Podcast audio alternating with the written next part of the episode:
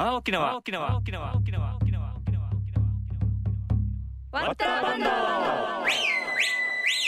青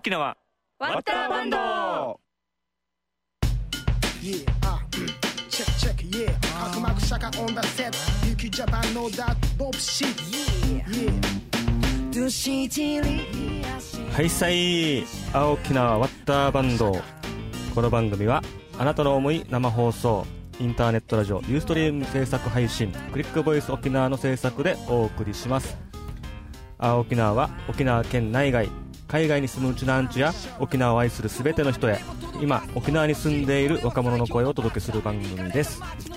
最近のニュースはもちろん沖縄がずっと抱えている問題や日頃の生活で見つけた面白い出来事やイベント美味しい食べ物などなど実にバラエティに富んだ内容を私たちが自由にセレクトしてフリーダムにお届けしていきます。うちなんちゅのうちなんちゅによるうちなんちゅのためのラジオ。もちろん沖縄が大好きな方興味がある方など大歓迎です。阿波沖縄ワッターバンドはリスナー参加型の番組です。番組やテーマに対する皆様の生の声をリアルタイムでお待ちしております。送り方は今お聞きのユーストリーム画面右側にある TwitterFacebook、MySpace のアイコンをクリック。ログインしてからコメントを送信してください。Twitter、Facebook、MySpace いずれかのアカウントが必要ですのでアカウントをお持ちでない方はこの機会にぜひアカウントを取得して番組に参加参加してください。はいさいレオナです。ちいかですみやちゃんで、あ、どっちどっちみやちゃんです。皆さんはい。あっこでゆうこです。今日は5人ですね。ゲスト2人。はい。5人で出たことある最近？5人あるでも久しぶりか。僕は初めてですねあ本当ね？5人は。おお、はい。じゃあ久しぶりの。っていうかさこれ見え見えてるからみんな。ニュースって見えてないんじゃない？皆さん画面見えてますか？っていうかうち久々にツイッターの書き込みどうなのか。うーんでも見えてるのか見なえてるのかな。えっ、とまあ今日は5人でお届け予定ですね。はいはいはい。今日のトピックは？はい、えー、っとですね。震災について沖縄からできること。はい。と、えー働くについて。はい。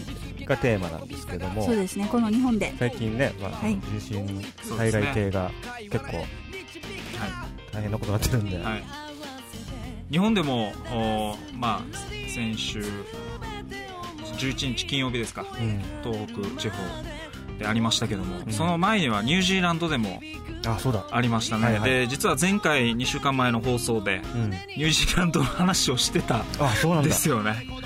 でその直後の震災だったので、あそうなんだ。はい、すごいびっくりしてるんですけどね。う、ん。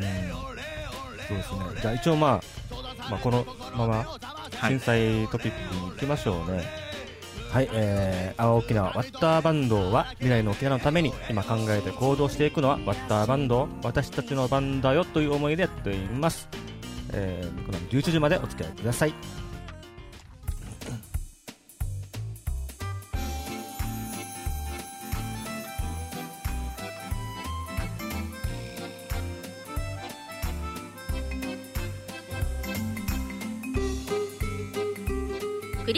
ス沖縄からお知らせです。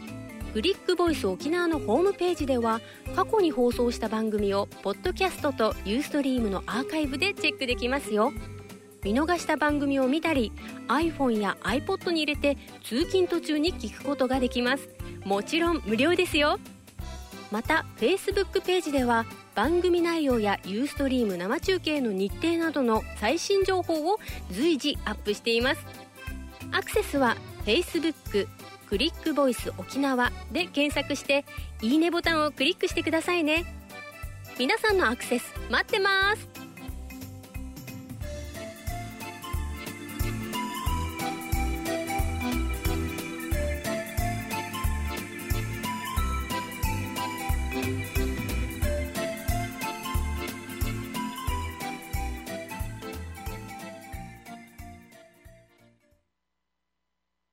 沖縄ゆうたらフリーエッサイレオナです。ちいかです。みやちゃんです。あっこです。ゆうこです。はい。はい。今日はこの この5人で放送ですがちょっと待ってよ。あの、ツイッターいろいろ、えっと、メッセージをいただいてる中で、えっと、久しぶりに視聴してます。アッコが手を挙げるタイミングがずれたのをちゃんと見てたよってバレてますよ。誰誰？誰ですかね？ジャックさんから。ジャックさん。あ、ジャックさんから来てますよ。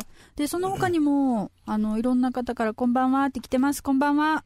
こんばんは。こんばんは。あ、いた、ずれた。張り切りすぎた。危ない危ない。破壊してる。ごめん。で、今日のトピックは、はい、えーっとですね、震災について沖縄からできることを、チーカーからちょっとお願いしたいと思います。はい。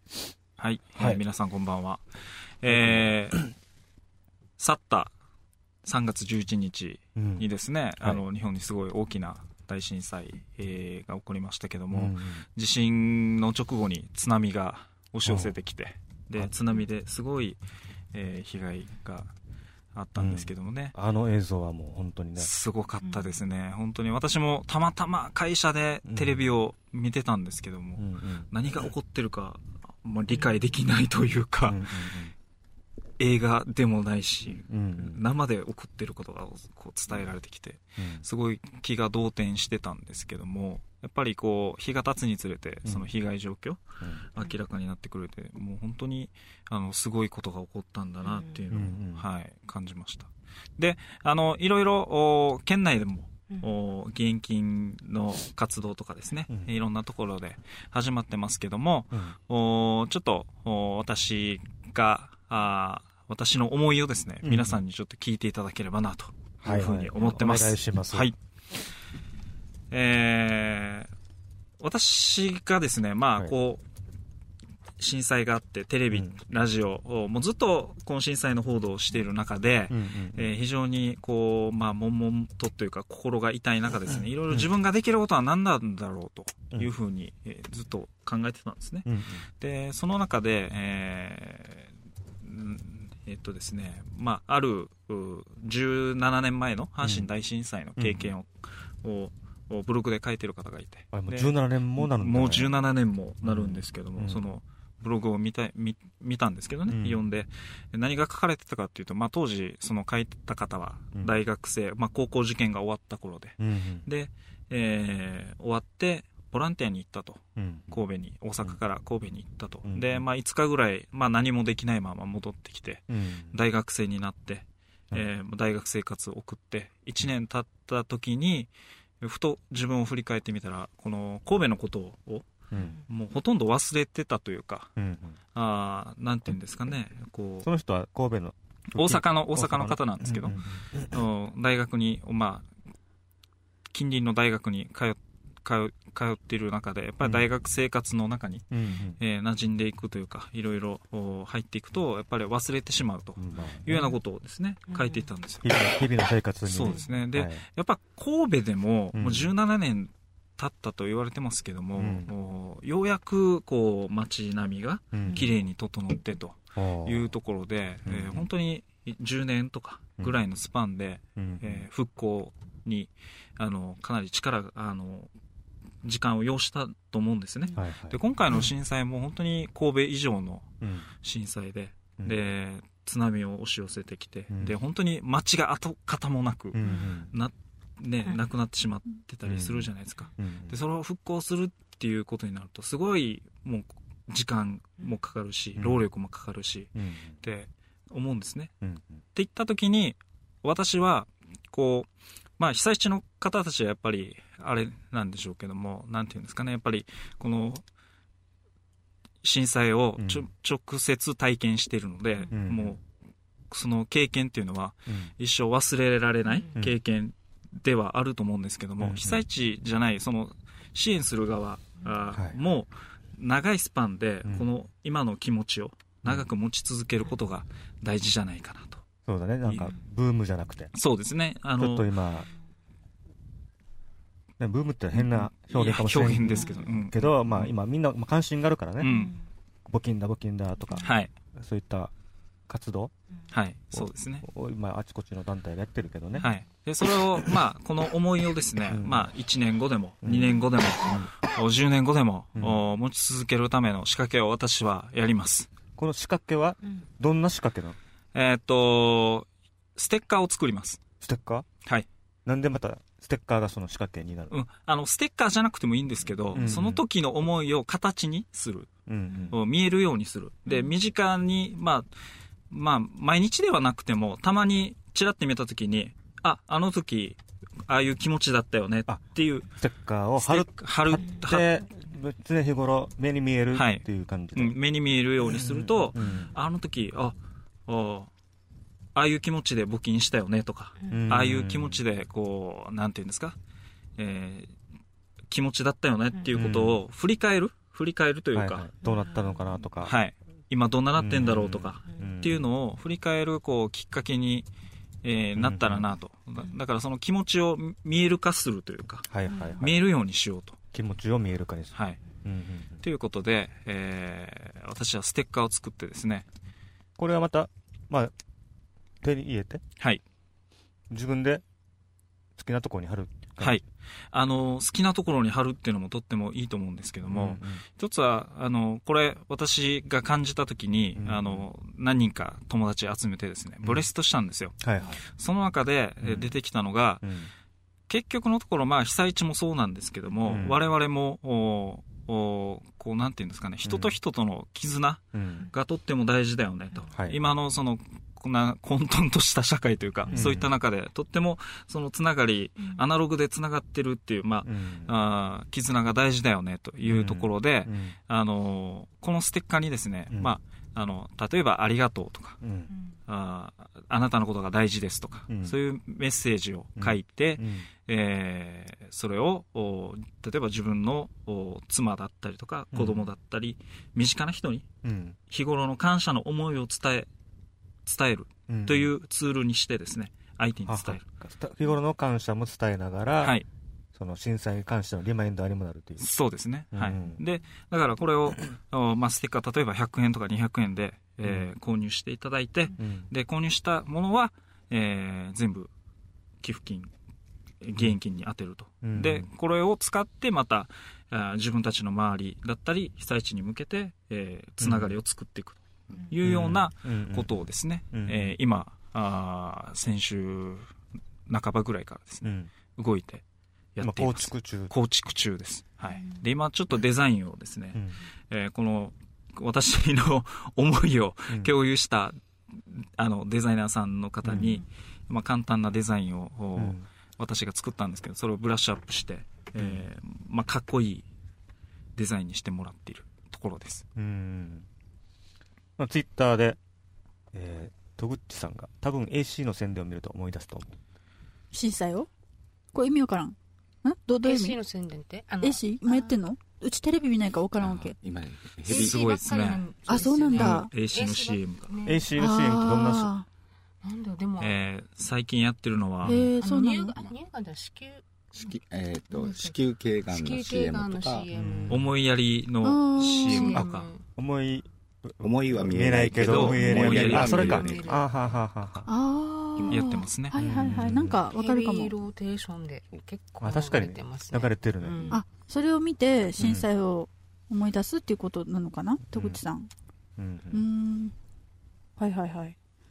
で今どどれぐらいなんですか？このその進捗状況としては。はい、だ今は本当にあのデザインがそろそろできるっていうところで、うん。で本当にもう来来週とか今週末ぐらいからは動かしていきたいなと、で共感していただいてもらってる方々にどんどん広げていってるところで、うん。いろんな方が、まあ、Facebook とか Twitter とか、そうだね。最近もう本当にそういうつながりの中でですね、うん。共感してもらってるというようなところですね。なんかこのデザイン案みたいのって 今内緒ですか？いやいや、いいですよ、全然。そのために持ってきたので。あじゃあ、はい。ぜひぜひぜひこんな、どこに見せたらいいですかね？あっちかあっちかな。え宮城さん。はい。目の前にある、はい。丸いやつでいきましょう。はい。お。いいかな。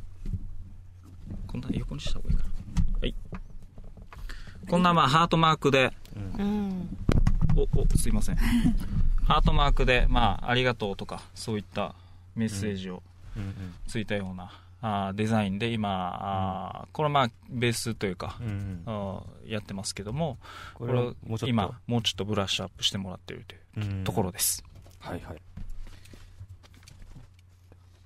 でそのまあこれは寄付きじ現金、はい。寄付金でななるさねはい。そのあ宛先というか、はい。まあ、どこにみんな送ったらいいのかなとかいろんなのあるさ。そうですねそれをなんか時間なりの？あそうですね。はいいうか、あのーまあ赤十字だったりとか、うんうん。日本財団だったりとか、うんうん。いろんなあー団体がうん。その、現地で支援活動をしていたりでその支援活動に当てて、うん。えー現金を送るっていうようなことになってるかと思うんですけども、うんおまあた例えばですよ、うん。私は子供いますので、うん。その子育てしている、まあ、自分と同じように、うん。えー子育てしていてで被災された方に、うん。えー当てたい。うん。というふうに、えーまあ、思思うんですけども、ん。そそういった時は、まあ、そういう子育て、子供のために、えー例えばミルクを,、うん。を被災地に持って行ってる団体に、えー寄付するとかですね、自分の生活とか自分の思いを代弁してくれるところに寄付したらいいのかな。な団体があるんだね。本当にいろんな団体があるんジですね。ャンル分けされてるみたいな。そうですね。まあジャンルというかこれが正確にあなんていうんですか綺麗にあのあまあまあそうだね。整理はされてはないと思うんですけども、うん。探したら大体大体のところがやってると思うので。それだからどこ探しもう検索するの？あす、うん、まあまあ普通は検索してっていうところなんでしょうけども、うん。今日の新聞にうん。あの、ティーダブログを運営しているティーダスクエアさんの方で、はいはい。TW ブログはい、うん。あのーえっ、と、ティーダ・ユイマールっていううん、多分そう、ティーダ・ユイマールだったと思いますけど、うん。っていう、その、県内でこういう現金活動だったり、支援の活動をしているん。団体の情報をうん。まとめたサイトが、あリスト化されてるんだそうですね、県内の活動を一元化はいはい。はいし,、えーしたサイトが、ティーダのサイト？ティーダーユイマール？えーティーダ・ユイマール。えーと多分ティーダ、うん、ティーダー .net かな？これをクリック。はい、これで多分トップに出てると思います。読み込みがティーダはカタカナあカタカナじゃないや。TI ハイフン。えっとひらがなでティーダあこれのどこ？ページの？でもすごいですねやっぱりね。こんなの作るってすぐ、うん。うんそうですね。ね。どこですか？トップページの。あの、このチャリティー情報はこちらとか、これじゃないですかね。見えない？どれ？あこれ真ん中すぐあこれか。本当だ。トトップのすぐ上の方だね。うん。トップの真ん中。あこれか。うん。はい。出ました。うん。で、ここに、えー情報が集約されてくると。で、ここで、これ映ってますかね？詳しいところが調べられる、どうん。どうなって調べるのかな、うん、例えば、うん。えっと、安否情報確認災害時における重要なお知らせに始まりうん。あとは被災地域の地域ブロックっていうことで、うん。岩手飯和ブログとか仙台宮城伊達,、ブブログとか、うん。あのその各地域のブログうん。なんかもいっぱい情報が満載なんだけれどもうん。これはえーっとですね同じあ同じ地域同じ地域ブログの仲間として被災地の一日も早い復旧復興をお祈り申し上げますっていうっていうことはブログなのかな？そうだよね、そうですね。はい。うんうん。で、この多分右に義援金チャリティー情報投稿ってあると思うんですけど、そのはい実際に活動している団体の方が、まあ、ここに投稿していただけると、お情報がこれ押す？集約されてですね、えーここに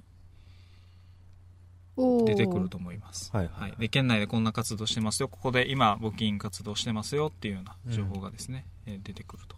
これ一応リンクをつぶやいてもあそうらですねうん。こっちの方がいいかな。これリンクつぶやきましょうね。はい。はい。どこ行ったっけ？これか。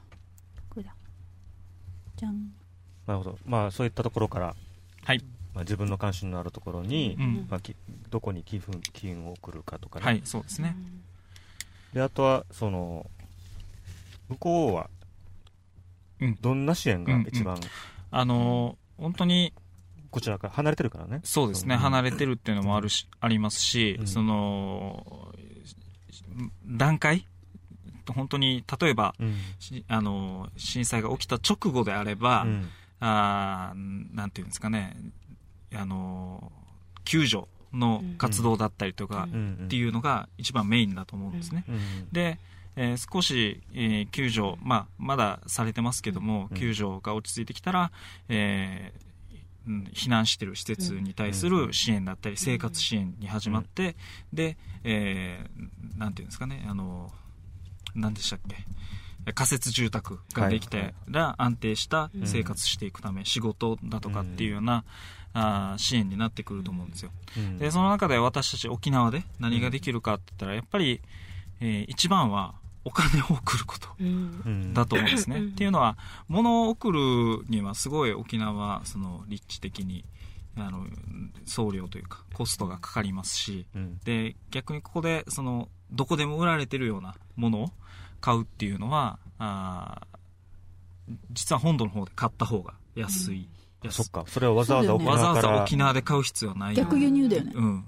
っていうことになりますので、うん。あのやっぱりこっちでできるのはあーお金を送るっていうことかなというふうに思います、そうですね。うん。でこれはあの、先週沖縄大学の方で、うん。えーまあ、そういう勉強会があって、うん。その中であの沖縄大学の稲垣先生という方がいるんですけども、うん。お阪神の時の震災を経験されていて、NGO であの活躍した方で、その方がそういうふうにやるのが多分一番妥当でしょうっていうような話がありました。うん。で、もう一つは、やっぱりあの、私さ先ほども言いましたけども、うん。お思いを持ち続けるっていうことを継続して。で、被災された方が言ってたのは、うん。あの、まあ、稲垣先生が言ってたのは、うんうんえーまあ、17年経った今でも、うん。あの、金沢、金沢かだったと思うんですけど、うん。1月17日の震災の日に、うん。えーろうそく灯して、うん。あの日を思い出すよう、思い起こすようなイベントを今でもやってると。うん。で、それを、おまあ、ニュースとかで見ると、うん。本当に涙が出てくると。うん。同じように思いを共感して、今でも持ち続けてもらってるっていうことで、えーそういう話がありました。でやっぱり私たちも、おおまあ、今回、えーすごい大きなあー災害でしたけども、うん。おあの今の気持ちを。うん。お持ち続けるっていうのはとっても大事だなっていうふうに思いますね。多みんなねう。うん。ん嫌なこととか忘れちゃうよね。あのうーん。こんな言ったら語弊があるかもしれないけど、私は今回の震災だけに限らず、うんって言いたいんだよね、きそうっとね、あの例えば、はい。沖国のヘリが墜落したとか、はいそうです。それが20年経っても30年経っても、あい、この日なんだって、はいはい。毎日はそれは思えないけど、うんその時々で、そのポイントポイントで思い出して、私は関係ないもんとか、沖縄に住んでるからとか、うん。住んでないからとか、うん。大阪にいないとか、いない、うんいるとか、うん。そういったもので、うん。忘れて第三者的に、あの、なんだろうな、忘れていくのは？はいやめようというそうですね。ような、はい。そうですね、思いを、まあ、みんなで共有して共有して。持ち続けるっていうこととっても大事だと、僕はまあたまたま今回のきっかけにうん。これに気づいたので、うえーもう本当に今回に限らずですね、うん。あのこうなんていうんですかね。うん。もう打ち上げ花火のようにうん。パーッとやってパーッと終わるような活動にはしたくなくて、そうだね。5年10年長く、共思いをうん。共感共有できるような、あ活動にしていきたいなとうん。いうふうに思って、うんうん。えーチムグクルプロジェクトということで、はいはい。えー今進めています、チルグクルの説明ちょっカタカナ？えーカタカナでいいのかな？あ何でもいいです。あ、はい。はい。と 肝って書くんだよね。肝ぶ肝ぐくる、まあ、心？心ですよね、うん。あの相手を思いやるうん。気持ちだったりとかっていうその気持ちを忘れない、うん。えープロジェクトにしたいなと。チムグクルチムグクルプロジェクト。プロジェクト、うん。うん。沖縄からあー、まあ、日本全国世界に発信できてればできればなと。はい。いうふうに思ってます、えっと、ウェブサイトとかありますか？えーまだちゃんと立ち上がってないので立ち上がってからまた、うんはいお知らせはいはいお知らせします、はい、わかりました。チムグクルプロジェクトは、ウェブサイトが立ち上がってからお知らせしますけれども、今、ステッカー作りを主にしてますか、はいそうですね。ん。はい。わかりました。ちょっとここでツイッター行きましょうね。はいお願いします。えっとですね、ちょっと10分前に戻りますよ。はい。今、えっと、より1335、よりさんから、うん。今なんで AC の CM ばっかりなの？単純な質問。あ、でもうちもそう思う。なんでね？うん。うん、あ。あスポンサースポンサがーが CM 自粛してるから。自粛して。うーん。あその時用に？へえあ流れうんだけど流れ過ぎてしまった。はい。えっとゆゆりさんまとめるとですねスポンサー側が CM を自粛してると。うん。でそれで今回はまあちょっといろいろ意見があってあのすごい長い長い期間 AC の CM をやってるですね。そのうん。時用にその時用に AC は AC 取り続いてる。用意してるんだけどへえ長かったとそれが。そうなんだ。AC は企業と関係ないってことまあけ放送連盟。あー。AC は放送連うんう盟ん。なるほど。うん。えっ、とあすごいよ。すぶすぼるめさんは忘れないように足に墨を入れました。え墨を入れるってあれってこと？痛い痛いやつ？あーすごい、へなんかそれさなんか今写メとかできないのかな？送って。すぼるめさん。つぶやいてもらって。つぶやいてちょっと写メとかあったら教えてください、えっ、とそれからですね。えっ、とそらさんから違う、うん。おそらさんから、まだまだ東日本は毎日のように余震があるし福島の原発もどうななっちゃうかわかんないし、関東の、え端ん？関東の真から今あなんだろうこれ。関東の真から今はまだ復興とかそういう時期じゃないと思ーうん。う、うん、まだまだ。まだまだ。そうですね。そうだよね。うん。うんもう命。そうですね。うん2日ぐらい前に救われた人もそうですね。本当にあのなあのうん孫とそう。2人でうんね瓦礫の中にいたっていう。うん9日ぐらい経ってた9日ぐらい経ってっていう報道もありましたね。うん。えー、戸口さんから AC の宣伝は正直最近耳障りに感じるくらい。うん。だから10年後この CM の宣伝 AC の視点あなんて言った？うち CM のこの宣伝って。この AC の宣伝使っているお音楽を聴くとうん。震災を思い出すと思う。それくらいのインパクトある。うん。音楽が記憶を呼び起こす。うん。じゃあある意味 AC さんはうん。あれだ。計画通りなんだね、うん。えーカペレさん。うちの会社では被災者のために義援金の募金をしています、うん。募金箱に1万円札も見られるほど積極的。うん。点々点というこの点々点の思いをちょっと聞かせてほしいですね同じく点々点の思いで締めた鳥さんです頑張ろう神戸とかありましたね。その昔点々点ちょっとその点点々点をみんなで語りたいですねこれ。はい。えーっとですね、えーピースサラダさんスタートしたことをお知らせしてくれてます。そしておそらさん続いてですね。東京の街からネオンが消えてますっていうお知らせそうですね。うん、ありますよ。今日もあのマックで集合しましたけどマックもあ電気切れてたの。あ消えてたをね。あそうなんだ。消えてた、暗かった。看板消えてましたね。マックが自主的に？自主的に消してますね。はい。えでもおろくついてたよそういえば。なんでね？なんでですかね。一応沖縄でさはい。節電したのははい。繋がってるつながってはないですけども、要はそのまあまあと遠回りな話ですけども、ここで節電してうん。電力需要を落とすと、うん。その分石油とか石炭とかがそういった意味で繋がってると。はい。そういったあ意味でそうかつなが石油とか石炭がそうだね。あの必要としされてる地域にうん。行くっていう意味でなるほどね。つながってると思いますね。うんうんそうだよね。限りある資源っていうことでね、うん。必ずしも無関係ではないですね、うんうん。世界中どこでも。はいえっとツイッターは以上ですかね。まあ、うん。みんな私がちょっと気になってツイッターで質問したのは、うん。みんな募金先ってどうやって決めてるのかなとか、まあ、考えずにやる募金も募金だし、うん。考えて考え抜いてやる募金も募金だしっていうことで自分がどう行動していくかっていうお話だったと思うんですけれどもあのステッカーできたらはい。ぜひあのこの辺に。貼りましょうね。貼りましょう。勝手に。勝手に 勝手に貼ろ宮城さんにいっぱい買ってもらったから。あそうですね。うだるはい。はい。はいありがとうございます。それではえー。えっとお知らせが。あそっか。はい。忘れてました。あお震災ということで、琉球あ二大大学でも、えー来る、えー日曜日。えーっとですね新区震災、えーちょっと待ってくださいよ。えーっと。えっとあの噛んでますけど一応学長です、すみません、タイトル覚えてませんでした。新区はい。震災、沖縄か震災について考える、まあ同じような、京都同じようなテーマですけど。えお同じような？まとめたぞ学長。突っ込むわ、それ。い行きましょう。はい。で27日日曜日、はい。朝9時から11時ですね。牧市の、那覇市牧市の緑が丘公園。わかります？緑川公園。はいわかります。パラダイパラダイス通り？ですねあー。のそばの公園らしいです、うん。で先生は末崎守さん沖縄国際大学の准教授で、えーやります。えーっとホームページ、えー、二大大 .net でも、はい。えー申し込みできますので皆さん来ます？いきます。はい。じゃあまたはい。9時から。みんなで一緒に考えそうですね。ちょっと待ってちょっと待って、はいちょっと待って。閉める前にちょっと待って。今ツイッターがデイジきよった。おーおう。おう、う。ん。このツイッター変だよね。急に来るよね。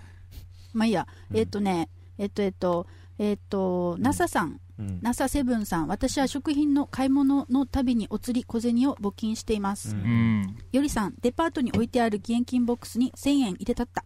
うん。おおすごいな、えージュゲマックスさんオリジナルのステッカーを作成して目につくところに貼って今回の震災を忘れないようにする。ステッカーを見るたびにその時の記憶を思い出す。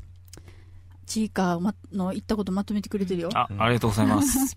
こんばんは。お猿吉モーターさん。この眠そうなウサギこれ。このアイコンかわいいね。なんだろうねこれね。えーっとそしてえっといっちゃんこんばんは。すぼるめさんとお友達のいっちゃんさん。誰でしょうね。えーっとはいえージャック・スネーキーさんがジャックスネーキーさん。はいえーっととぐえー、戸口さん今の気持ちを持ち続けるのは大事だけどどれだけ共感しているのだろう。沖縄の人たち、うんうん。お帰国のヘリ墜落事故や米米兵レイプ事件とこの地震津波原子力被害、えー違いはありますか？うん。うん。本当ですね。違い、うんね。うん。うん。えー、コマコさん iTunes で米赤十字に募金、一番手軽にできるから、うん。米あ米って何？アメリカってこと？アメリカ。あ、うんはいはいはいはい。えっ、とジュケマックスさん。コンビニとかもお店によって違うみたい。うん。えーピースサラダさん、神奈川も今日も地震ありました。おー。うん。えっ、と、ジャック・スネーキーさん、あなたの思いを形にして届けるためには3つあると言われてますよね。でその上に書いてある なるほど。はい、1、あの、じゃあ、学長お願いします。あ、レオナさんお願いします。個人で直接現地避難所に送らない2情報がまだ有効かどうか HP 優先？HP って何？ホームページじゃないですか。ホームページ。優先や電話かっこ疑問の時はで確認。あなんかホームページや電話で確認と。3指定品目や新品限定等集約先のルールを確認。損守？遵順守？守順はい。で、あと、ピースサラダさんから、沖縄、なんかもう内地ではね、内地で本土の方ではなんかこう、物がないんだって、パンとか野菜とか。うんそれで移住を考えてる人用に、沖縄のゲストハウスっていう、うんえっ、と、えっと、えっと、情報もくれて、今めっちゃツイッター入ってきてよみんなもう27日おいで。ゲスさん秋典さんが、あの、狙台の授業もツイートしてくれてますね。あ、そうなんだね。ありがとうございます。ちょっとみんなもう、語りきれないような気がして、えっと、えっと、えっと、27日場所は、えっと、えー緑牧師の緑川公園、パラダイス通りのそばですね。はい。えっと、ちょっと時間もしてるので、ここであれなんですけれども、あの、最後、重要な質問です。あの、すぼるめさんから、ステッカーは買えるの？変えます、はい。はい。まあ、こうまだ準備中まだ準備中ですけども、まあ、値段もいくらにするかとか、その辺もまだあ決めてないんですけども、うん。あの本当に、えー子供でも買えるようなうん値段で、例えばね、おあの自分の筆箱に貼るとか、そういうのをしてくれたら嬉しいなと。そうですね。はいランドセルとかね。ランドセルとあ、か。かわいい。はい。えーそういうところでやっていきたいというふうに思ってます。はいじゃあ、まだまだツイートあると思いますが、はい。沖縄ユンタクフリートーク、えー震災について沖縄からできることでした。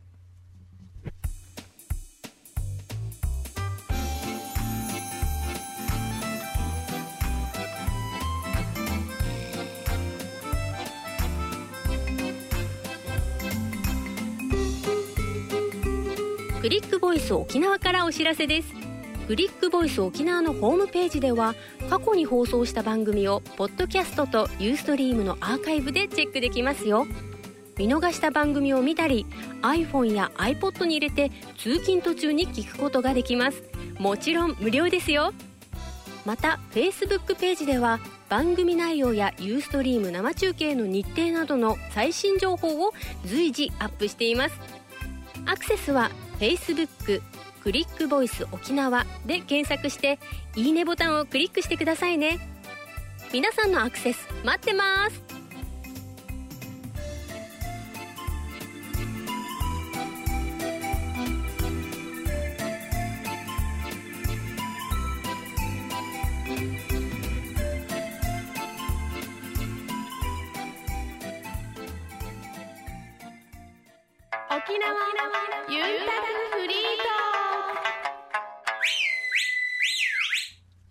はい、さいレオナです。ちかですみえちゃんです。あっこです。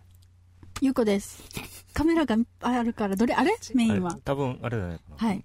あ、ちょっと待って、雇用に行く前に、はいはいすごくあのー重要なメッセージ、はいどうぞえっ、とね、鳥さんからだったかな。うんこれはちょっとね、あの、今回の番組内では無理かもしれないんだけれども、うんえっ、と、ぜひその、Thinks Inside で考えたいことの一つとして、うんえー募金、節電を訴える陰で買い占めの横行する関東地方です。うん頑張ろう神戸も同種子のシールでした。うん9月1日をご記憶でしょうか？と投げかけています。すごく私は非常な、非常に重要な声だと思って、まあちょっとコーナー変わったんですけれどもね。うんうん。そこら辺、そこら辺っていう、ちょっと考えるっていう言葉はちょっと安易かもしれないんだけれども、そこを詰めていきたいですね。2時間か3そうですね時間の短い時間ですが。これ日曜日の、はいえー朝く8時9時でしたっけ？9時からです。9時から9時から。すいません、はい僕は覚えてなくて あ雨の時は近くのカフェだった？そうです。戸口さん、もちろん東京からご参加ですよね。雨天のことまで気にしていただけるということならば、はい。近くのカフェに移動します。はいちょっと雨の状況を見て考えるので、はい、お願いします。はい、えー、じゃあ、いきますよ。今度は、えー、働くについて、みやちゃんから、じゃあ、お願いします。あ、い。きなりですか。じゃあ一応紹介。どうします？紹簡単な自己紹介します？あ簡単な自己紹介しましょうか。はい。はい。えーっとですね、はい。私は、まあ、ある、あの、公益法人で、まあ、あの、雇用とか、はい。労働とか、まあ、働くことに関するはい。アンケート取ったり、インタビュー取ったりして、うん。まあ、なんで沖縄仕事がないんじゃ、とか、はいはい。はい。なんでなかなか若者が仕事に就けんのじゃとかっていうのをですね、いろいろあのレポートにまとめたりあのするような仕事。をじゃあもうめっちゃ分かってるじゃないですか。うん。現状は。いやどうどうでしょうね。まあ、いいっぱい質問していくんで。はい。あのどんどん聞いてください、もうあのとりあえず答えますんで、はい、じゃあ一応まあ、その、沖縄の、その、働く環境についてというか、はい。若者の状況も含めて、はい。ちょっと教えていただけますか。はい。えーとまあ、あのざっくり言うと、はい。あのあの皆さんもお感じになってると思うんだけど、ん。まあやっぱり沖縄仕事ないないっまあ、うん。言われててだってね、失業率全国一1だ位ですよね。うん。倍近くある倍近くあるし、うん。で今手元にちょっと一番新しい資料が。あるんですけど、はいはい。あもうあの失完全失業率でいうと、はい。まあ、7.6%、うん。7点で内地だと。すいません。完全失業率って、あ。不完全とかあるんですか？ああああるあるんですよ。おあーるんだ。あのどう違うんですか？うん。えーっとね完全失業率えー自分まだ調査とかやってるのにうろ覚えやすさ。えーっと、あの完全失業率っていうのは働く意思があって、はい。えーで確かその能力があっで、てはいああ、よくなんかありますね。だけれどもそのあともう一つなんか条件があったんだけどな、うん。え3つぐらいその条件があってだけどのに働けない人、はい。うん要するにこの条件を満たしてる失めっちゃ業者のこと。を休職してるのに、活動してるのに、なかなか職業が決まらない。決まらないとかっていう、うん。そういう働きたいんだけれども、うんうんうん。働けないっていう場合のこの3つの条件。うん。はい。うん。を、まあ、満たしてる人を、まあ、完全失業あ、者っそうなんですね。うん。ていうんで不完全っていうかさ完全に当たらない人っていうのは例えばどんな、まあそういう人は多分非労働力う人口っていうのに多分入ると思うんですけど、うんうん。例えばまあ一番手っ取り早いところで言うと、えー専業主婦の方とか、うんうんまあ働くまずあの予定がない、うんうんはい。であと学生さん、うんうんうんとかうん。うんあのニートはどっちに入るんですか？これがね微妙なんですよ、おおもしかしたら働きたいのかもしれないけれども仕事探してないから、あのなんだろうこの統計の分類上はあ主婦とか学生と同じところに。働きたいのに仕事探してない。そうそう。っていうへ例えば例えば例えばですよ。例えばですよ、ん。働きたいんだけども、うん。前の職場で、うん。例えばいじめにあってもう人に会うのが怖い。っていうようなとっても本当は働きたいんだけれどもそういうあの複雑ですね、うん。けれども外に出るのが怖い。だから仕事探してない。うん。言ったら失業してるんだけれども就職活動はしてないから完全失業者の条件を満たさないのでこの人は主婦とか学生とかと同じ仕分けうなるほど。ん。ちょっと今思い出したごめんなさい。うんうんうんアッコの紹介忘れた。あそうだ。そうだ私はあの琉球二大大学の あの授業コー授業ディネーターコーディネーターをしています。平です、はいはい。と私は働くにはあんまり関係ないんですけど。仕事？そう仕事あのちょっと宮平さんの,、うん。あの今日はちょっとお話を聞きたくて、うんあと私が今までえっと、うん。えー働いていた仕事の中で、うんえっと何でしょうえっとなんだっけ。えーえー人材紹介の営業をやっていたので、雇用のマッチングということを、うんあの内地でやっていたので、うん。それであのちょうど上等だなと思って。ちょっと。だあの参加してくれたんですね。そうですそうです。あのどんどんなあのじゃあ二人てで適当にですけど答えますか？なんか聞聞聞いちゃ聞いちゃってください。すみません途中で話途中になっちゃいましたごめんなさいね。あでその完全失業率がうん7パー7点？7点えっ、と高いですね。23年度の1月でいうと最近じゃないですか。近々あ最近の週えです、ー、と7.6% 7.6 7.6約8内地は多分5%台5.3%ぐらいか？な、うん。って言ってもなんかピンとこないと思うんで、ん。実数でいうとん。5万1000人。は5万1000人ってどれぐらいかっていうと,、うん。えー、と糸満あ沖縄ですよ、はい。うん。糸満とか、ん。えー、と名護市の人口と同じぐらい、そうですね。はおおそうですね。糸満ちゅがみんなじゃあ。じゃあみんな大人だだから糸大人で。満中って。糸や大体。別に大体。大体ね。はい人数で、大体。うん。まああれぐらいの人数の大人が仕事ないよと、相当だ。へー。5万人。でこれ何パーセント何パーセントっていうふうに、うん。パーセントでいうとピンとこないんだけど。これであのさっきの震災の話じゃないんだけど、うん。あのこういうあのパーセントとか、うん。あのいかにもそれっぽい数字っうん。て想像効かない、うんうんうん。うんでも何人って言われたら確かに。5万1000人路頭に迷ってるって言ったらうん。やばいやばいって思うでしょ、でもなんでニュースとかで言わないんですか？だからよ。うん必ず7点観光客のね観人数は何人っていうのがね。言いますね。ね。ねあんまり5万1000で聞かないですよね、うん。うんで多分まあいろんなあの考えはあるんでしょうけれども、意地悪な見方をしたら、うん。やっぱりあんまりいないよってあんまりいないいよとかか変わってないよみたいな。あ例えばあー。100万人の5%うん。あーだったら、えー5万人。5万う人ん200万人の5%だったら10万。人10万人でしょ、うん。同じ5%なんだけれども同じ5%なんだけれども、うん人口がこうやってピッて増えたらうん。困ってる人の数自体は増えてるんですよ。そうだね。あそうですね。あ同じだけど7.6でもね。うん。割合からするとずっと5%だから変わってない風字に見える、なるほどね。そこで大事なのはですよ。うん。沖縄の人口って上がりっぱなしじゃないですか。上がりっぱなし。そうですね。上がりっぱなしなんですよ。うち今いいこと言ったね。いいこと言った。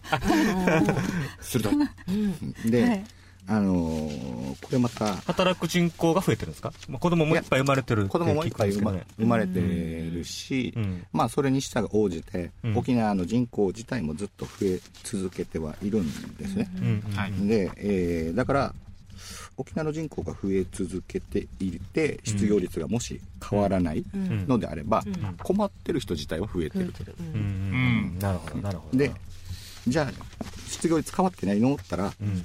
あの実は復帰からこっち側はうん。ずっとこうイーンってこう上がってきていると。えー失業率が。率が。だからあ復帰後増えてるってことですか？復帰後したたか増えてると。あしたたか。おおえっとですね。それは人数がって意味ですね。えーまあ割合も人数も。割合も人数も。えー。とおー今これまた手元に資料がございまして。おおさすが。えー一応一応これご飯の種ですね えっとね。復帰した年の、うん。あ復帰の前の年、昭和46年。46年。はい。の完全失業率って何パーセントだと思います、じゃあ少ないってことだから3パーぐらい。5パーじゃん。3パー、うん。5パー。がじゃあ4で。4復帰の年？復復帰の前の年。前の年。あ前1年前。の年。え知ってるもんあね昔あそっか。そうだ話したんだよ。えーっとね46年はですね1%は復帰の前が1パー1%あそれは要は例えばべ軍雇用員とかってことですか？分かった。あは。軍からの仕事があった。りとか、うん。まあ復帰前はおそらくいろんな仕事基地関係であったり、まあ、仕事あったんでしょうね。で建設だったり。建設だったりとか。はであ47年復帰すると3%一挙に3倍。で当時の人口ってどれくらいなんですか、当時の人口ねえー、多分90 100万人ぐらいいます100万人ぐらいはいいますよ。あーじゃあ3万人ぐらいは失業。いっぱいあってすごいよ。超すごい。ほぼっていうとほぼ要は転職するために、ん。あの一時的に失業する、ん。あのような人ばっかりしかいない、はいはいはい。だからあの完全雇用。ってうん言うんですけど、うん。要は転職するために一時的に仕事を辞める人うんしかいないっていうだからもう仕事なくて困ってるんだよなっていう人がほとんどいないような状態がみんな働1%いてるってことすごいね。ねこれが30だから8年前、うん。で、はい。海洋博の時昭和50年になるとですね、えー、5.3%お海洋博なのに5.3%海洋博が終わっだたず全部でああ需要まあなんかそうそう公共事業とかのが需要がちょっとうん。落ち着いた頃に。に。でそれからしばらく56%台とか4%台と行ったり来たりして、うん。平成8年9年10年だから今から10年ぐらい前ですかね、はい。えーになると一挙に67%台にボンちょうどちょうど就職してるとこじゃない？バブルが弾私たちが。バブルが始め10年た前り、うんうんうん。あのーえーっとまあやれ、うん。えー規制緩和だの、あのーああそうですね。えー構造改革だのとかって言って公共事業がどんどん減ったりとか、まあん。いろんな形で働く仕組みだとか、まあ、世の中の小泉政権の時ってことですか？前後ぐらいとかです、小泉はもうちょっと後ですあとね。うん。まあでもその辺ぐらいからそのその前後ぐらいからうん。要するにそういう働く仕組みだとか世の中のお金の流し方だとかっていうのがだんだん変わってくる中でうん。その失業率っていうのがパカンパカンってこううん。こうギアチェンジするみたいにこう上がってきてうん。えー今7.6%にまあ至っていると。みやちゃんちょっと、せっかくのツイツイッターのなん、なので、はい。えっとツイッターを入れていきたいんですけれども、うんえっと、はい。すべすぼるめさんから質問で、心の病気で働きたいのですが、うん。雇ってくれますか？という質問です、うん。これは一般的にどどん一般的なことなんですかね。これうん。あのー本当に一般論なんですけれど、うん。多分その心の病気の状態によると思うんですね、状態による、はい。うん。だからまずはやっぱりお医者さんとかにちゃんと相談してコントロールしながら働ける状態なのか、うん。うん。それともやっぱり体調直してからじゃないと働けないよっていうのか、うん。これはやっぱり素人では判断できないから、あのーちゃんとお医者さんに相談して、うん。その辺の見極めをつけた上でうん。やらないと、焦れば焦るほど、なるほどね。僕あの僕も直接はそういうあの相談とかいうのはもちろん持ってないんですけどいろんなじ事例とか話をし、インタビューしに行ったりすると焦った分だけ失敗する。うんうん。焦った分だけ、で必ず、そういう専門家とか、ん。いろんな人の知恵を借りながら、うん。あの絶対一人になるとろくなこと考えないので。一人になると一人になると、やん特にやんりてる時は、うん。なので必ず誰かの知恵を借りながら、自分以外の誰かにあの見てもらった上でその助けを借りながらやれるんだったらやる、うん。まあ確かにねうん。働けてない状況に罪悪感感じたりとかして余計ねそうそうそう、うん親やったりね周りのこともあってうん。気にしてうん。焦ったりすると思うんだけどうやんっぱりお医者さんと相談しながら。そうそう。まずはやっぱりそこなんじゃないかなと思うんですよね、であの僕もいろんなそのケースを見たり聞いたりする中でやっぱりそういうふうに心のその病気を抱えてたり、うん。えーする中で、うんその仕事続けられるんだろうかうんうん。とか、うんあと仕事に戻りたいんだけどっていう人、あのいらっしゃるんだけれど大体の場合、うんあの周りそれは家族であったり、うん今いる職場であったり、うん友達であったりいろんなうん関わりの中で、うん。どうにかこうにかあのいい意味で自分を乗せながら、うんうん。あの本調子で仕事を持っていくっていうあの人とかケースもおお見かけしてますので、うん。これはまずは入り口のところでやっぱり。サポート。をサポート。をできるだけ多く、多く、うん。しかもお医者さんとか。専門家の方ですね、うんうんなるほど。いただいた方がいいかとうん。思います。かりました。でちょっとまあ23個ですね、はいツイッターいきます、えー沖縄の完全失業者。今回の震災で亡くなった方より方より多いですね。誰のツイートですか？えー倍近いですね。戸口さんからです、戸口さんから。あはい。りがとうございます。そして同じく数で言うとですね沖崎さんから完全失業率7.6を人人人人数に直すと約5万人5万1000人、えーやっぱり人数で考えないとじ現実感が出ませんね。これはですね、うん。糸満の人口。そうですね。5万人は約あ、えー、と糸満市の人口と一緒うん。なんだね、うん。これはですね、うん。まあ、確かにそうだと思うんです、うん。これでもやっぱりまだ実感湧かないだろうなと思ううんですよ、うん。うん。例えば僕まああのー休憩しにうん。会社のベランダとかに行った時にうんこう窓の外をこう見てる時に、あのまあ、自分が今目の前に見える範囲にまあ何名ぐらいの人が住んでるんだろうなとぼんやりと考えたりして、まあ、大体例えば、まあ、最低でも1000人ぐらいは住んでるだろうと。うんそのうちの5%って言ったら、えー50人、うんうんえー自分が今目の前に見える範囲で50人あの、うん。仕事なくて明日ご飯どうしようとか来月子供の月あの授業料どうしようとかっていう人がいるのかもしらんなと思ったりすると、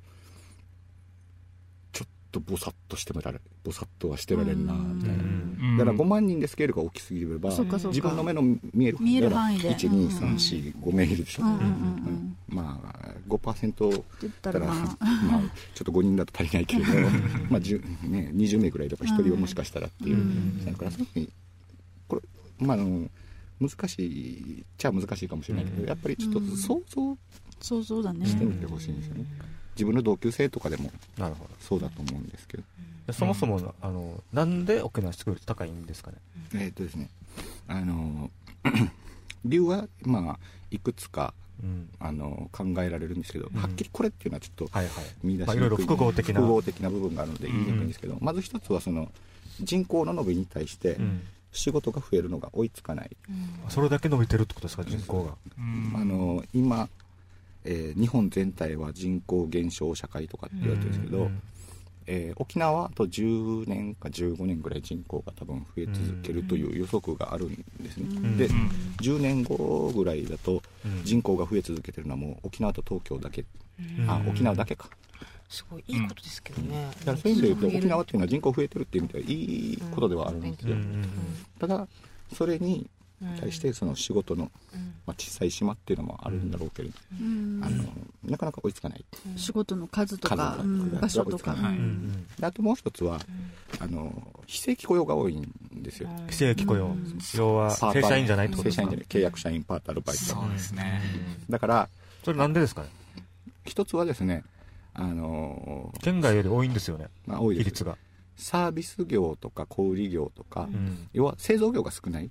ああでサービス業工場とかね。そうそうそうそう、うん。工場とかってねある程度例えば365日24時間、ん。時間決めて工場を回さないといけないから、うん。ある程度人をはめておかないといけない、うん。だけれどうん。でも小売業とか卸売業で客いる以内に関わらず人をいたら潰れるじゃないですか、はいはいはい。うん。冬お客さんいないのにホテルに従業員夏と同じだけ置いててもホテル潰れちゃうでしょ、うん。だから臨機応変にって言ったらん。都合がいいけど、うん。あの季節変動に応じてうん。人を雇ったり切ったり雇ったり切ったり。ああできるようにしないとあの会社が持たない。うん。あともう一つはまあぶあのぶっちゃいやぶっちゃけようとした。なぶっちゃけぶって言おう何かぶっちゃけようとしてる。よあまあぶまあもういいピーが借りる？もうもういいよ。ピーピーって。はい。沖縄の企業のその賃金とかうん。労働条件とかっていうのはうんやっぱりまあなかなか厳しい。らしいですね。そうですねうん。安い長い。あ言っていいのかな。言っちゃえ言っちゃいもう流れてるからもうしょうがない。これはでもね本にも載ってたよねなので幻想の島だった？う。ん。でそこでその例えば20代の前半のうちはいい。じゃあはい。25、彼女が、うん。彼氏ができました、ん。結婚したいどうしよう、うん。このままでできるし生活していけるんだろうか、うん。うん。迷って辞める、うん。はい。でそこは乗り越えました、うん。30手前ぐらいになりました、うん。結婚はしたけれどあの子供を作りたいです、うんこのままこの収入この状態で続けられるんだろうか、うん。うん。で迷う、うん。でまた辞める、うん。うん。で3540っていうふうにこう自分のその人生設計みたいなものと、うん。その仕事っていうものをうん。測りにかけていった時に、ん。どうしてもそういう節目節目で不安が出てしまってん。辞めちゃう、うん。でなかなかそういう辞めでも当然その短期間で辞めてしまうと、はいはい。仕事の技とか技術とかって身につかない、はい。つきにくいですよね、うん。だから辞めれば辞めるほどしかも短い期間で辞めれば辞めるほどはいはい。そういう自分が仕事を続けていく。うん。自分の自分で自分の力自分の力で自分の生活を築いていくうん。力っていうのがうん。だんだん失われていく、本人にやる気があってもうん。例えば25よりはうんあ、さんえー、30 40よりはうん。3535よりは3030うん。よりは25うん。の方が、うん。え育てやすい育てやすい。うん。ーで安く使える、うん。で責任が軽いっていうのを考えると、うん。なかなかそういう意味で言うとあのーひとところに長く居続けるっていうのがうん。難しい環境があるのかもしれない、うん。なるほどそんなのがまあ混ざり合って多分失業率が高い特に若い人の失業率が高いんだろうなというふうに一応考えてますけど、はいはい。じゃあそのなんでその失業率率は？改善しないんですかね？改善あ問題が？そその前高いのは？うん。はい。ちょちょちょちょっと言っていいですか、うん。えっ、とえっとですね。えっ、と、ジュゲマックスさんから本土復帰の1972年当時の沖縄の人口は約96万人ありがとうございます、はい。えー、とそれからですね、えー、ゆりさんから青森県の完全失業者数は約7万4千人です。これ何パンなんだろうね。えーっとね青森はね、うんえーっとね沖縄とどっこいぐらいだと思うんですよゆりさん、沖縄とどっこいぐらいですよ。でもやっぱり総人口を見見ると2万人も差があるんですよね。同じどっこいでも。ね同じ5パーあ7パーぐらいうんでもはい。うんえっ、と。青森も大変だね。うん。で青森は確かね中高年の失業率が高いはず。青森はあ違うんですねあ沖縄と中高年の失業率まあ、若者も若者はどこでも大体高いんだけれど、うん。うん沖縄は特に若者が高くて。青森も若者はある程度高いはずなんだけれど、うん中高年も高かったはずです、うんうんなるほど。お、ちょっと待って。これ読んでいい。黒見影さん、すいません。画面一番左の方、タイプです。私じゃない。自分が言われてるからって読んだろそれでも学長でしょ。一番左。一番左学長。いやこう見たら左 どっち、どっちですかね？それによっては。あですねユーストで見たら左は左はね優子だよゆうこさんはい。えっ、と、お、すごい。キシリッシュさんをはじめですね、うんこんな、まこんないい番組、もっと見てほしいということで、うんあの、みんなで拡散だということで、ツイッターが盛り上がってます。ありがとうございます。ありがとうございます。みやちゃん。いいやっぱりみんな知りたいんですよね、はい。きっとね。聞きたいし、そうそう。これ知らないもんよね。そうそう知らない。こんなそうだねこれ宮平さんいなニかったら。で。もうぜひ授業やりましょうよ。ねはい。授業して授業生まれました。そ。んな感じでしかできないですよ。あもう全然その辺はもうゆこさんがいっぱいなんかうん。コーディネートするんで。聞きああっこさんとかも。ねあこさんと 今付け足された。できたらみたいな。この二人が。この二人が。まとめたまとめ。た。あ、ごめんなさい。で、話戻ると、そもそもなんでっていう話でした？そうそう。だかから今なんで？沖縄の失業率高いのかっていうのをちょっと言ってもらいましたよね。はい。簡単に言うとえーどうつぐらいありましたっけ？覚えてます？メモって。みーちゃん、みーちゃん大丈夫？はい。一つはえーまあ、人口の伸びと人口そうだ人口が伸びと仕事の雇用の量の伸びが追いつかない。追いついてない。うん。というとあと一個がえー、その子なんだっけ？えー、バーって喋ったからな。なんだっけな忘れたね。ああとそうそう非正規雇用が多いから。あそうそう。そう危ない。うんメモっとかんと。そうそう。あの仕事に就いたら辞めたりしちゃうっていう。のでその失業率うん、なんでじゃあ改善しないのかっていう。う、ん、なんですよね。そこなんですよね、うん。であのーそもそも、うん。あのどうすればいいの？みたいな。ーどうすればいいの？みたいな話にはなもう、こんなにあ景気は悪いわ、あのー正規社員では雇わんわ、うん。えー。うん。で就職試験受けたらうん。20社とか40社とか蹴られるわとか。で僕はあのバイトで、うん。あの実際学校の先生もやってるんですけどね。大学の先生もやってるんですけどね、うん。でもう学生さんに、うん。うん。学生さんにこうアンケート取るんですよ、うん。はい。あの、しえー将来仕事何やりたいのって。あはは。い何つきたいのって、うんあの話を聞くんですよね。うん。でごめんなさい。はいですでえーっとまあその専門専攻にもよるんだと思うんだけれど、うん結構ねみんな教員うん。公務員うんうん。以上みたいな、これ大学生ですか、大学生大学生、うん。で一番ひどいになると,、ん。えーっとね電力警官公務員教員っていう人がいてお前何になりたいのかっていう。すごい。電力警官公務で員電力警官公務員あ消防も入ってたかもしれない。教官。教員公務員。教員。なんかよく書いて電力警官公務員消防。あなんか混ざってるな。けあとけ警察まあ、まあ、そういう感じですよ。とりあえず公務員ったら何でもいいやみたいな。とりあえず安定してる。安定してればお前あ電力をそそれで言うとお前え歴史を勉強してるってどういうことかって あの今すぐあの学科変えなさいみたいな。っていう人もいるんですけどね、あのまずはみんなあの、まあ、もちろんその、うん。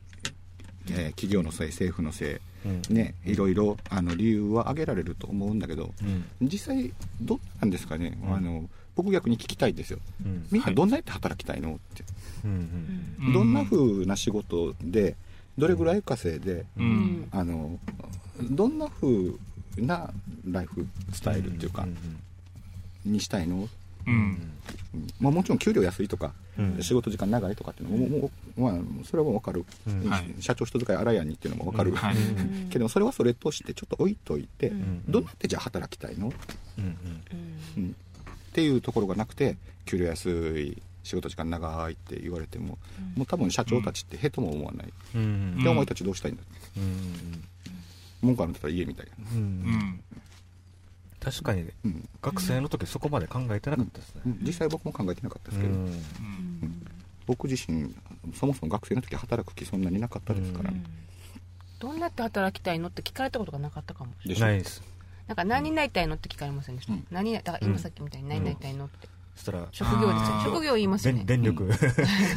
電力警官公務員消防ちょちょっとツイッター入っていいですか？はいはい、えっと、戸口さんから今のあのトピックに関して、うん。沖縄の人は仕事をしないイメージがありますが、はいそれと仕事、あ、間違った、それと失業率の関係はありませんかね？っていうツイートですね。あえっと、スボルメさんから現場仕事も内地から企業が来て仕事がないっていうことと、あと、あっこ、あっこはこ、あっこ、あっこあっここあこ、うん。えー沖縄のこの失業率、うん。えー失業者数で、うん。これから震災の避難民の受け入れも始まります、うん。えー雇用はさらに厳しくなるのでしょうか、うん。支援活動大事だけど本音は心配です、うん。みんなで考えなくては、うん。そうだうね、ん。そうですね。えーそうですね。あ戸と口さんが若いうちは県外で仕事をした方がいいと思う。そうだね。で沖崎さんからも、えー事務仕事かっこデスクワークへの思考は強い感じがします、うん。えー親御さんとか周囲からも言われている学生が少なくないみたいなそう。ですね。そうそうですね。うん。そうなんですよね。あの大学も内地に行かさない。就職も内地に行かさないとか。生かさない。あ生かさない。派が多いんだ。あのそれ女の子とかじゃなくて？あの女の子の方が割合は多いですよ、うん。あのでも男の子も。え生かさない。うんない。高いからですか？まあ、たこれも理由いろいろあると思うんですよ、うん。あの高いから、うん。で心配だから、うん。女の子の場合でも男の子の場合でも、まあ、向こうで彼氏、彼女を作って帰って帰ってこないとかね。帰っていついついて帰ってこなくなったからとか、ご飯さどうするか？みたいな。みたいな。そうそうそうそう。あんた長男だけどみたいな。みたいな、ん。で、うん。ももちろんそういうそのつながりも大事なんだけれども、うんうん。ねあの中にはせっかく子供が自分で企業を決めてうん。内定取ったんだけれども、たまあ例えば高校生、うん。高校生なんかは、はい。あの就職内定取ったら親の承諾の印鑑ポンってつかないと、うん。あのうん。確か就職そうなの？未成年だからじゃ未成年だから、うん。だったと思うんえだけど。就職活動できないんですか？親が印鑑を押さないと。活動はできるけどない。活動できるだけけれども内定もらった時に？あ内定もらった時に就職実際就職する。するかどうかは親の自許可が必要多分ね高校生ってあの大学生と違って未成年でしょ、うん。はい。うん、だから結構ね法律上の縛りがいろいろ厳しいんですよ、高校生の就職活動は。へえそうなんだ。もう大学生ぐらいになるとなし崩しに、これも言っていいのか？あまああの就職活動とかうんうん。バンやってるけれども、高校生は結構何月何日までは学校に求人票回しちゃダメですとか。あで何月進何日かもしれんそうですか？何月何日以降じゃないと直接接触しちゃダメですとか、あで何校までしか受けちゃダメですとか。そういうルールがちゃんときちんとあるわけですね。きちんとあるんですえー何校まで何社まで何社まで例えばね大学行かないですぐ就職したいうん。選択肢の人はうん。不利じゃないですか？えー、と高校高校。生の時にそういった縛りがあると。ただその代わりその高校生っていうのはそのえっ、とねやっぱり企業に対してその働くルールとかに対してはそんなに知識がないじゃないですか、うん。はい。うんでそういう意味で言うとそのまだまあ若いというか未熟なというかうん。弱いん。立場の高校生を守るっていう意味でそういう縛りがある逆という。に逆に守るという。大学生になるともう成人だから、ん。まあ、もちろん一応そういう縛りもありはするんだけれども、うん。一応成人だから、うん。まああのそれなりに緩いっていう部分あるかもしれないですけど、あすいませんなんか脱線しました。あのなんか今後えーなんか二極化していくって前さっき言ってたじゃないですか。はい。どういうことですか？ああでえーっとまあこんな感じでその雇用情勢も厳しい景気も厳しい、うん。じゃあこれから世の中どうなっていくの？って言った場合、うんじゃあ俺たちの働き方っていうのはどうなるの、という場合、多分、まあ、やり方としてはまあうん。大きく分けると2つ、うん。うんこのグローバルなうん。競争社会にうん。勝ち抜くだけのこう実力と、うん。まああのつけて戦っていくと。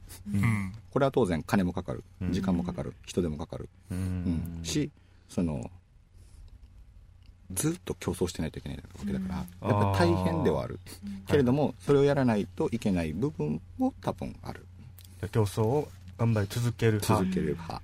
みたいな。でもでもそういうのができる人もいれば、うん。当然できない人もいるわけです、はい。うんやりたくてもできない。もしくはそもそもやりたくない。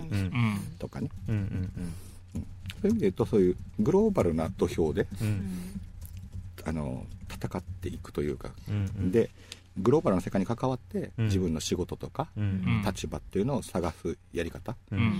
ともう一つはそういう激しい流れからちょっと離れて、うん。うんまあ月並みな言い方かもしれないけどローカルなというか、うん。うん。自分の目と手とうん。が届く範囲うん。で、まあ食える分でうん。ぼちぼちやっていくかっていうやり方と、うん。うん。これ多分どっちも今から多分必要になると思うんですよね、うん。でも両方とも今まではうん。景気が良かったからうん。会社に頼ってれば大丈夫だとか、はいあの学校に頼ってれば大丈夫だとか、うん。あの役所に頼ってれば大丈夫だったかもしれないけど、うん。今国も県も市町村もお金ない。うん。はい。企業もお金ない。はい。で競争激しいっていう中で、うん。多分今までみたいに誰もうん。面倒見てくれない、うん。要するに頼るべきものはそんなにない、うん。うん。頼頼るべきものはそんなにない、うん。はい。はい今重要なこと。を、うん。だけどじゃあどうしたらいいの、うん。中うん。なんかそういったなんか北海道の事例があるっていう。ああ。で、えっとうん。あのこれは北海道にある、あのえーっと名前なんだったかな。明るいモグラクラブだったかな。明るいモグラクラブ？クラブ。っていう、まああのニートとか引きこもりの人の支援をやってる NPO があって、うん。うん。まあここのあの理事長というかうん。代表のおばちゃんが大変面白い人で、まあ、僕取材に一回行ったことがあって、あのインタビューしに話を聞きに行ったんだけど向こう向こうのおばちゃんにうん。2時間、あの僕が聞く前に喋られて2時間終わって帰った、まあそれすごい思いのあるすごいバイタリティのあるおばちゃんだったんですけど、うん。まああのそこのそのおあの理事長のおばちゃんがうん。あの平田さんっていうんですけど、はい。あの言ってたのはまあなんだろうな中間労働何ですか？バリバリ働くでもない、かといってその恩福祉的にというか恩恵的に、うん。あのなんだろうかお金をもらうだとか仕事、うん作業をするんではなくて、うん。まあその中間ぐらいうん。の仕事のあり方っていうのはないだろうか。うん。うんっていうのを、まあ、そのおばちゃんはそのニート引きこもりの支援みたいなのをやる中で一応考えてるらしくて、まあ、例えばそのこのニートの引きこもりのお兄ちゃんたちでもあえて言っちゃいますけど、はまあなかなか人と接するのが苦手、はいはい。はい。うん、だけだけれども、うん。だからといってずっと家の中に引きこもっていたいかっていうと必ずしもまあそうじゃない、うん。ううん。んだけどまあいろんな理由があって、まあ、家の中に引きこもってると、うん。うん。で、えーただお家の中でこうパソコンずっといじってるからそのパソコンのスキルが非常に長けてる、はい。はい。はい。はい。それを生かしてなんかうまく世の中と関わる仕組みは作れんものか、なるほど。みたいなのを考えて、まあ、あのこのおばちゃんが仕掛け人になって、うん。そのお兄ちゃんたちをまあどんな風にしたのか分かんないんだけど、うん。えー引きこもりのお兄ちゃんたちにこのパソコン教室うん。かなんかを、うん。面白い。うんやってもらった得意分野をね。得意分野。そうそう得意分野を生かしてでも、まあ引きこもりですから、うん。えー皆さんみたいな感じで多分まあまあコミュニケーションはちょっとうん苦手だったかもしれないけども、はいはい。でもやっぱりそういうのがね経験になって。経験にやって。って、うんうん。そうやって、まあ、いくらかでもそのお金をもらうと、やっぱり彼らが自分で働いて得たお金で、例えばコーヒー飲みに行くだとか、なんだとかするようになると、でこのおばちゃんが言ってたのが面白かったのが、うん。引きこもりでもね人数集まるとねうん。一、人ぐらいがね飲みに行くか？みたいな感じで 誰かが言い出すんだって、うん。あやっぱりねリアルのつながりっていうのはそうそう嬉しいんでしょうね。そうそうそう。でやっぱりねあの対人コミュニケーションが苦手であっても、うん。うん。集まるとやっぱり誰か一人ぐらいがポソッと。ーでするとみんなこう下向いたままこう56人でこう引きこもりが。行きたくないわけがないんだ。な勢いたくないわけじゃないわけ。やっぱりきっかけがね。っかけとかね。うん。引っ張ってくれる人がいたらねうん。そういった環境とかね。そうそうそうこの沖縄にはないんですか？こういう感じの活動というか施設分やってるところもあるのかもしれないけど自分すいません。ちょっとよくうん。調べきれてないんですけど。で、まあ、さまあ話し続けても大あ丈夫。どうぞどうぞ。はい。あのでこのおばちゃんのその話また面白かったのが、はいはい。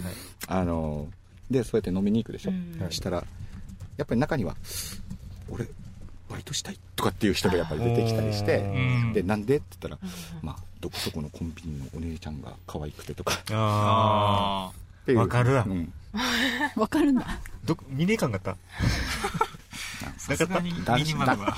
いや男子は男子。あ男子はそうだね、あーやっぱり友達とうんいどこどこのホッパーのお姉ちゃんデージやばいとか言ってかやっぱあるんだ。あそれがきっかけ。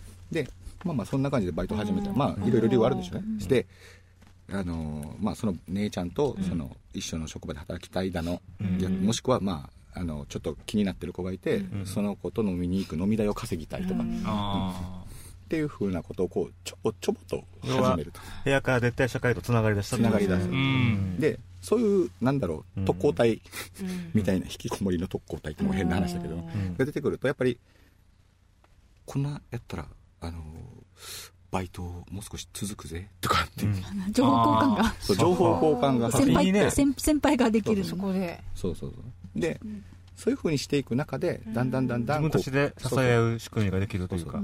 だけどそれはその鹿島市おばさん、ん。平田さんあもう言っちゃったよ、がやっぱりいて、うんうん。でその人がそういう場所とか仕掛けうん。を作って、いう形になっただけであって、うん。やっぱりバラバラみんな何かどうにかしたいと思っているはずなんだけれども、うん多分それを形にするきっかけとはい。かがないんだろうな、うん。多分その雇用とかでも何でも仕事がない、うん。あのえー仕事がきつい、ううん。んいろいろみんな思ってることはあると思うんですよね。うん。はい。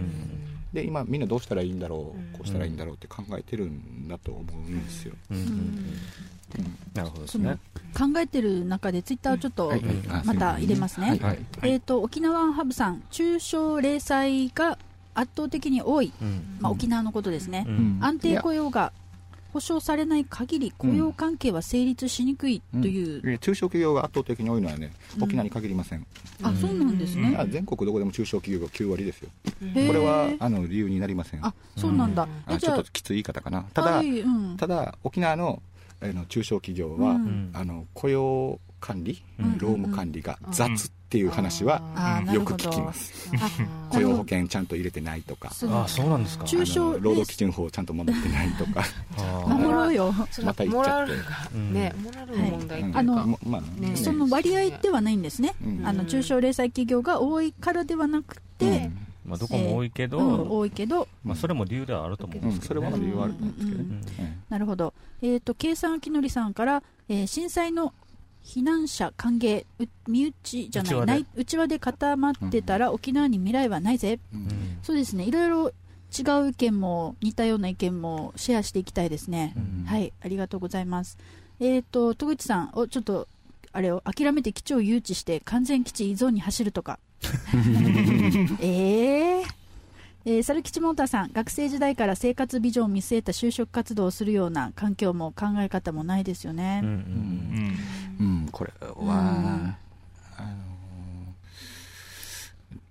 ちょっとまあまあいいです。あどうぞ。いやはい。なんかあありますか、うん、あのただ、まあ、学生さんを弁護するわけじゃないんですけど、うん。今本当になんか今の学生さんって怯怯えてると思うんですよね。何ですか？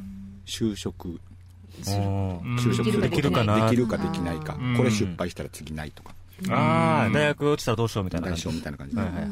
なんかそういう意味で言うと、うん。あの中中長期的なビジョンとか、自分のライフス、あの生活設計を考える余裕がないぐらいうんなんか追い詰められてるのかなっていうのは僕個人的には感じますけどね、あとですね、うん。学生、今の時間で多分ね、社会人の方、まあ社会人というか学生をもう卒業した方が多いと思うんですけれども、うん。お黒黒見影さん引きこもり、あれ？うん自分のことかな？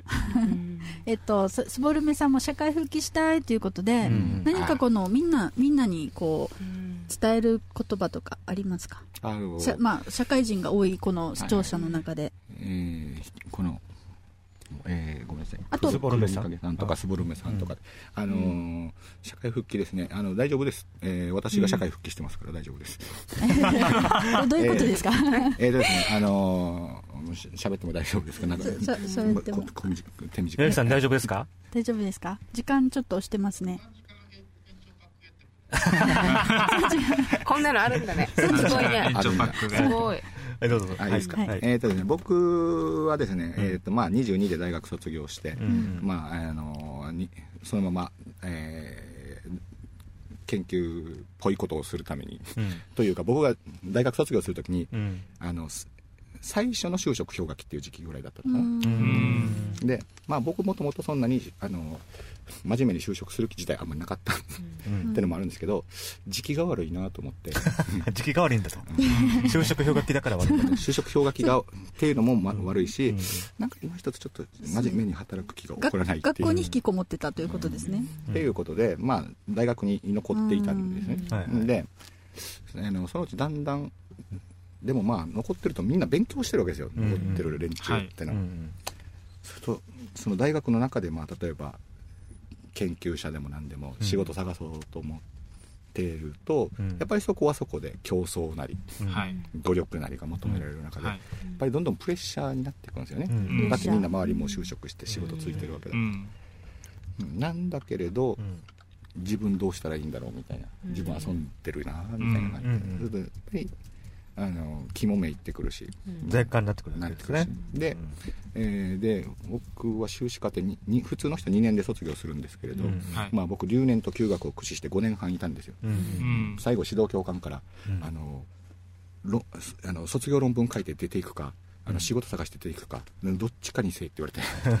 いやもう急いであの仕事えー卒業論文書いて、うん。まあ、学校出たんですけれどね、でうんうん初めて就職したのが僕はうん。28、うん。えーその後ももう大変なあの波乱万丈なうん。社会人人生がいろいろありまして、うんうん。えーまあ、どうにかこうにか今ご飯食べられてますんで、うん。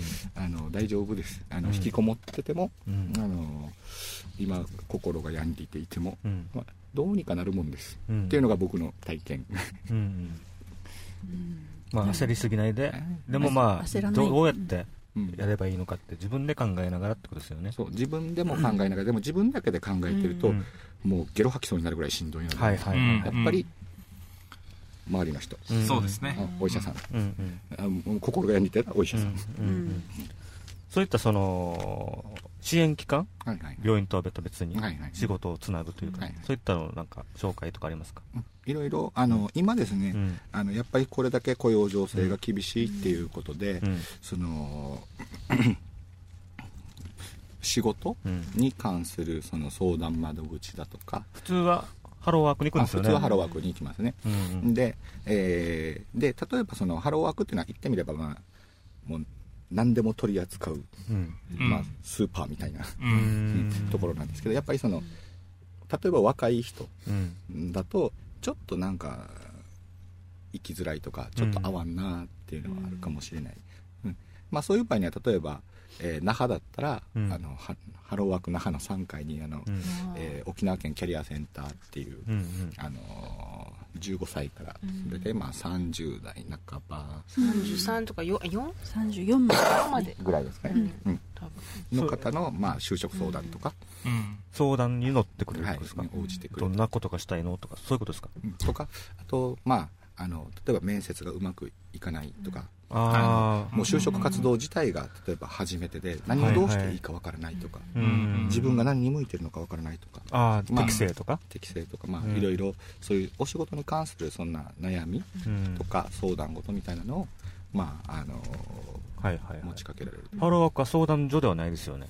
ハローワークも一応、あのある程度相談は受け付けるんでしょうけれども、うん。でもそんなにやっぱりあくあくまでもメインは職業紹介なのでなのでそんなにでしかも人があれだけ、ん。あの来てるとそんでその紹介に行く前に自分がどんなのかとかいろいろ相談する場所がキャリアセンター。わわあの若者向けだと、若若者中心の、うん。で、それ場所はどこでしたっけ？えー、と那覇だとハローワーク那覇の3上ですね。新都心ですよね。新都心ですね、アップルタウン。えーアップルタウンですか？でアップうんアップタウンじゃないルタウンではなくてとこなんですよじゃない。うんあのなんだっけ？どこですか？ハローワーク那覇だからえー、っとですねあそこはどこって言ったらいいのかな、えー向かいぐらい？とアップルタウンの？アップルタウンの向かいぐらいですね。あのあっちの後ろ山田山田電機とかあの辺？メインプレイスからのの斜め向か道向かいの後ろ側。ああそうなんですか、にキャリアセンターって言って、まあ、そういった就職相談、あのホームページとかですね、うん。あの沖縄県キャリアセンターって言ってもらうと、まあ、出てきますので、うんうん。あともう本当になんかもう例えば就職したいんだけども例えばもう、なかなかあの体の調子が悪くてだとか、あとまあいろいろ働きたいんだけどもいろんな事情があってなかなか仕事にあの、えー就職活動ができないだとか、うんそのもうもっと言えばもう今日明日ちょっと困ってますみたいなような人であれば、うん。まあえっ、と例えば県庁の、えー、とあそこは北口になるのかな、うん。えっ、と泉。泉。県警の、えーうん。裏っ側っていうのかな？裏っ側じゃないな。あそこにあのパーソナルサポートセンターっていうのがあって、うんえーそこでまあ就職が難しい就職困難者の方の相談にもまあ応じてたりとかですね。それはまたさっきの話ですけど精神的に？うん難しい？難しい。職場系難しいとかそういった相談もできるんですか？うん。まずそこであの就職に関してどういうことがに困ってるのかっていうのをお話しして、もらって、うんでうん。例えばもしそれがその、しえー精神精的なもの問題であれば例えば保健師さんだったり、うん。そういう専門機関につつないだりとか、また、はいはいまた金金銭的な問題もね本当に明日食べるお金がないっていう方もいらっしゃるので、うん。そういう場合はまた,、うん、そこのもう一度名前なんですか？えっとそこのパーソナルサポートセンター。パーソナルサポートセンター。う。んそこは県庁の明日食うお金がないって時も。県庁の中では中ないですよね。えっ、と県庁。裏側あれなんですか？県これ那覇那覇港前の通り。はあはあははいはい那覇高校の前の通りを、えーレインボーあホテルを右手に見ながら、うん。えーそのバスターミナル方面に行くと、左手に。ああそうなんですか。ハー。ーバーに行く前。ハーバーに行くちょっと手前、ハーバービューに行くちょっと手前。とかですね。あと、うんまあそういう生活の困りごと、うん。うん。うん。まあ、仕事じゃないかもしれないけど生活自体の困りごとだったら、うん。うん。まあ、もっと身近なところで言うと市町村の社会福祉協議会であったり、ん。はい。えー社会福祉協議会。であったり、まあ、あの普段はあの民生委員さんと関わって、うん。まあ、いろんな地域の福祉をやってたりだとか、まあ年末だと歳末助け合いとかやってるのか、うん。えうん。ーまあ、そういう形であの、うん。いろんなところにあの相談窓口っていうのは、うん。あるので、うん。あの仕事でも、うんその悩むことでも何でも、やっぱり一人で抱えてるっていうのが一番そうそうだね。うんうんダメ。うんうんダメっていうか失敗親からのププレッシャーとかね。とか。うん分かってるよみたいな。みたいな、言われるんでも、あのうん。分かった俺だって働きてんだよとかね。でそれが言えないから引きこもってたりとかね、うんするわけであって、うん。でこれあの一世尾形の話が飛ぶんですけど何伊勢岡田さん。一世尾形の一人芝居で、ん。その引きこもりの娘がいるお父さんっていう一人芝居なんだけど、なんかうちの娘が、うん。あの引きこもりになってるってマンションで噂になって困るんだよなっていうセリフがあったと、引きこもってるんじゃないよなって。うん。部屋の中でやりたいことがいっぱいあるだけなんだよなって。言って、優しい。おあー。はやりたいことはいっぱいあるんだよな。ってただ引きこもってるんじゃなくて、うん。ただそれがうまく外に出せない。もしくは今のところ部屋の中でやってるだけだって、うん。で引きこもってるからって言って怠けてるとか、だらけてるわけではなくてやりたいこといっぱいあるんだけれども、うん。周りの人から見たらしょうもないことかもしれないけどその人にとってはかなり多分、ううんんドアの手かけるっていうのがとってもすごいもうなんか、フルマラソン走るぐらいのうん。うん多分努力だと思うんですよ。そうだね。うんちょっと話変わるんですけどあすいませんね飛んじゃって。ああいえあのちょっとだけ前に戻るんですけれども、はいはい。あのいい質問があったので、うん。よりさんから失業率が低い県は何がうまくいってるんだろう学ぶべき点があるのかなということで勝率が低いって何がうまくいっなんかうまくいってる事例とかもありますか？その例えば失業率が減るための？減るための？うん。えーっとですね、えー失業率が低い県でうまくいってるっていうのはあのやっぱり就職するっていうのは、あのまあ、これどどこで誰が言ってたのかちょっと忘れたんですけど、就職活動とか就職ってうん。恋愛に似てると。はいはいはいはい。企業とね。うん。企業と求職者。うん。うん。合わないとかもあるからね。合う合わないとか。うん。でやっぱりお互いある程度、うん。その一定期間一緒に過ごしてみないとその人の本音ってわからないよね。あーうんっていう、確かにね。社風とかね。そうそう、っていう意味で言うと、そういうそのお試し訓練期間だとか、お試し雇用期間うん。みたいなその制度とか、そういうのを支援するような仕組みは比較的あのうまくいってる仕組みかなと。今までいろんなところのを見てみたんだけどそういうふうにしてこうやっぱり働きたい人雇いたい人ってものが企業っていうのがあのお互い不安はあるんだけどそれを、まあ、行政とか公のところがちょっと下支えする感じで、はい。あのフォローしてあげるような制度、うん。例えば訓練期間中企業には、まあ訓練ってやって、はい。あ補助ちょちょちょっとした補助、うん。でで当然訓練職業訓練とか受けてる間でも失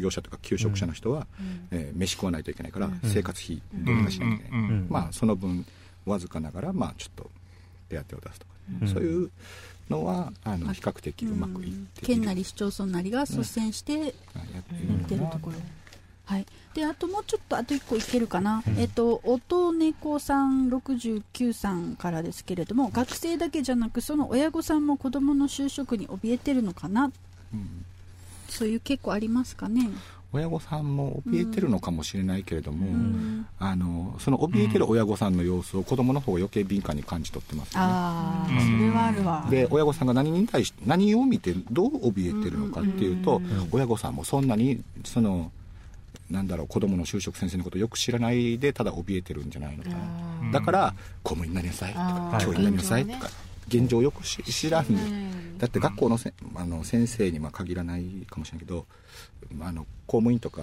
教職員の、えー精神疾患とかで休職してる人っていうのは、まあビャーってこう、はいはいはい。多いですね。増えてますよね、うん。っていうのを考えると、本当に教員とかって楽な仕事いい仕事あいいし、まあ、いい仕事なんですよ、あのそその教員になりなさいっていうようなその親御さんが言うように、うん。本当になんだろう安穏とした職場なのっていうと、そうでもないんじゃないかな。やっぱりね。うん向いてるとかあると思うんです。よ向いてるとか子供たちとかうん。接することになるので。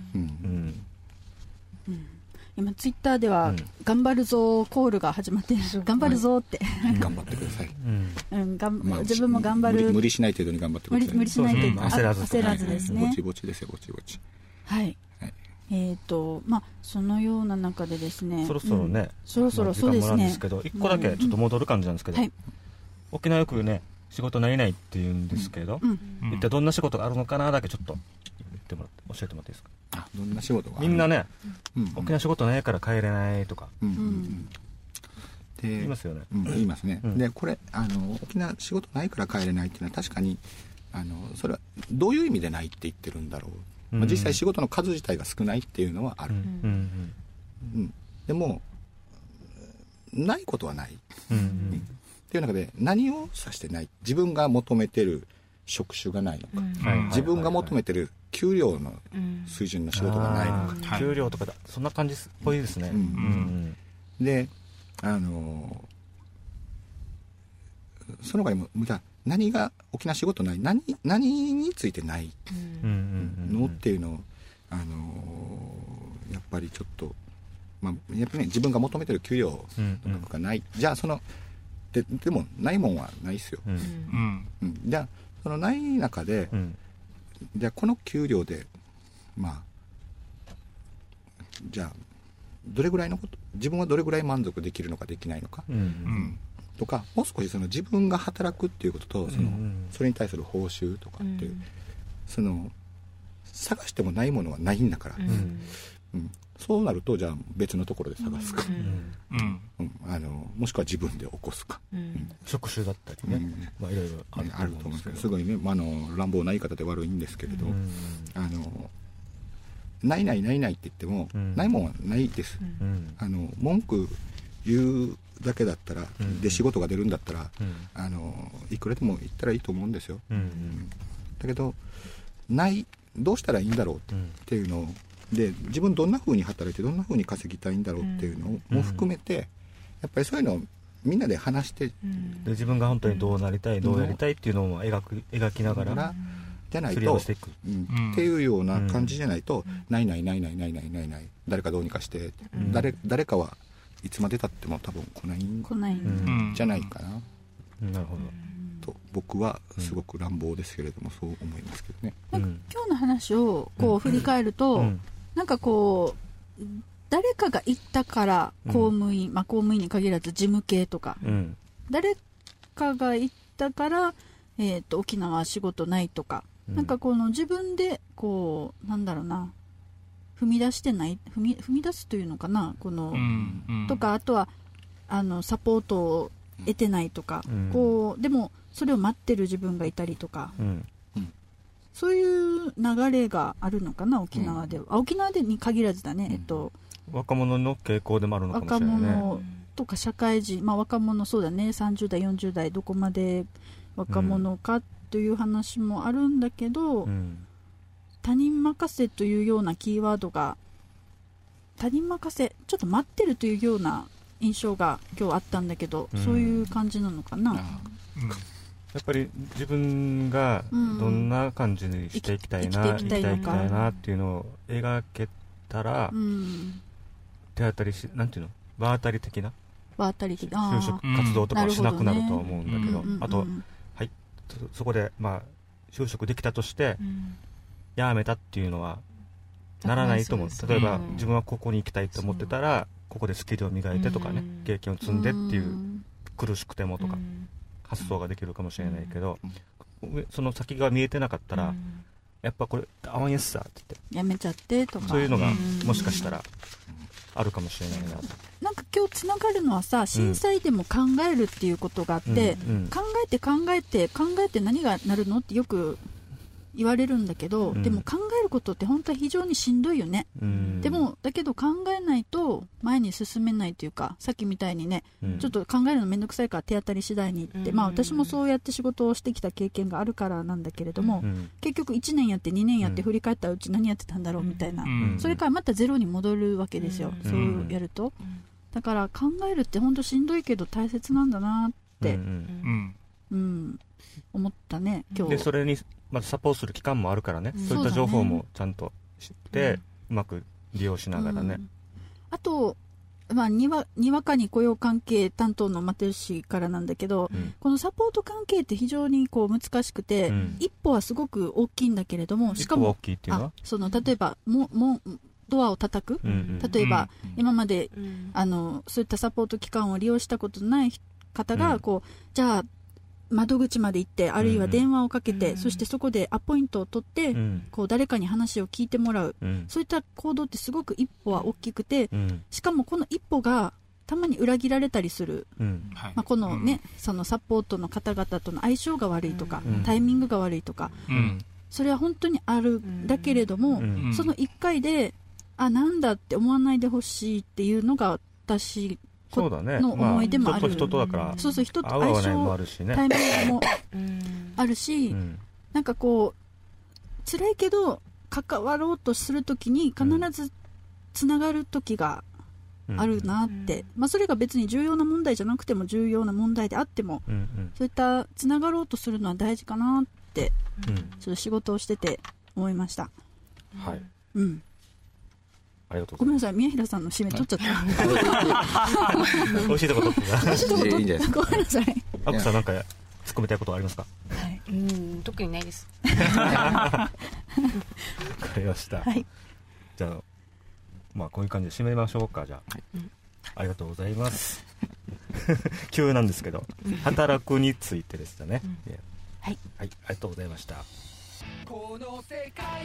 今日も長い時間そうですねちょっと大幅にオーバーしてしまいましたから今頃マックス人数みたいな。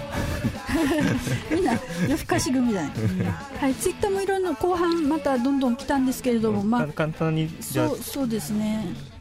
あいいですか？はい。じゃあちょっと時間が許す限りですね。ちょっとえっ、とですね泡置きのうんジュースはストローで飲んだ方がいいというツッコミ が何何ダメなのお茶？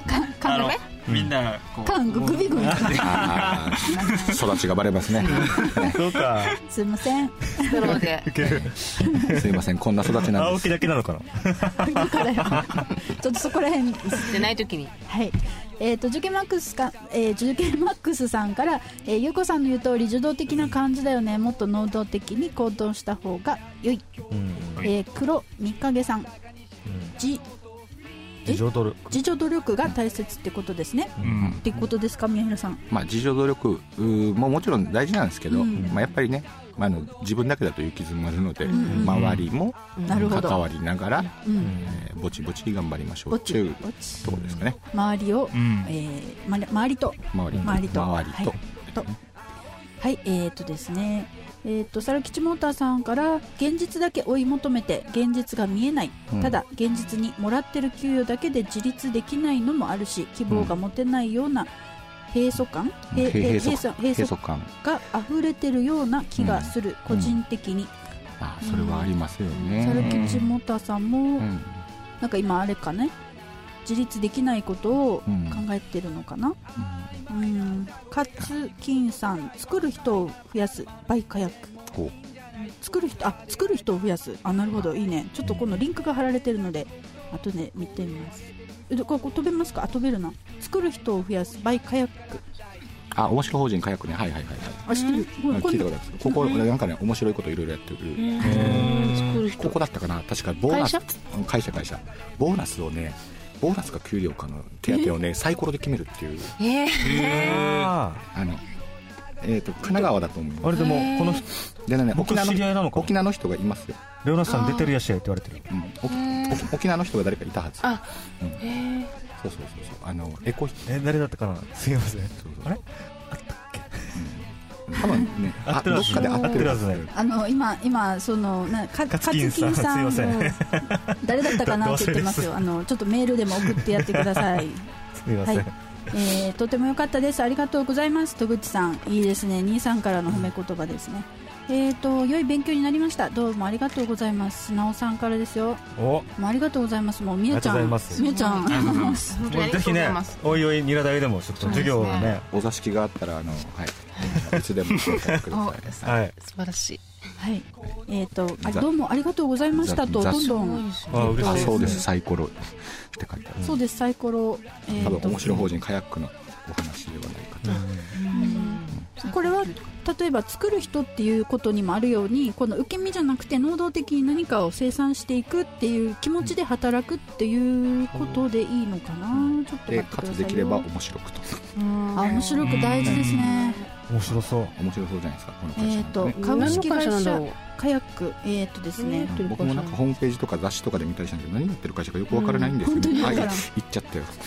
あでもねあれだ。えっ、とねウェブ系。織構成、うん俺最近この話誰から聞いたんかな？へえ。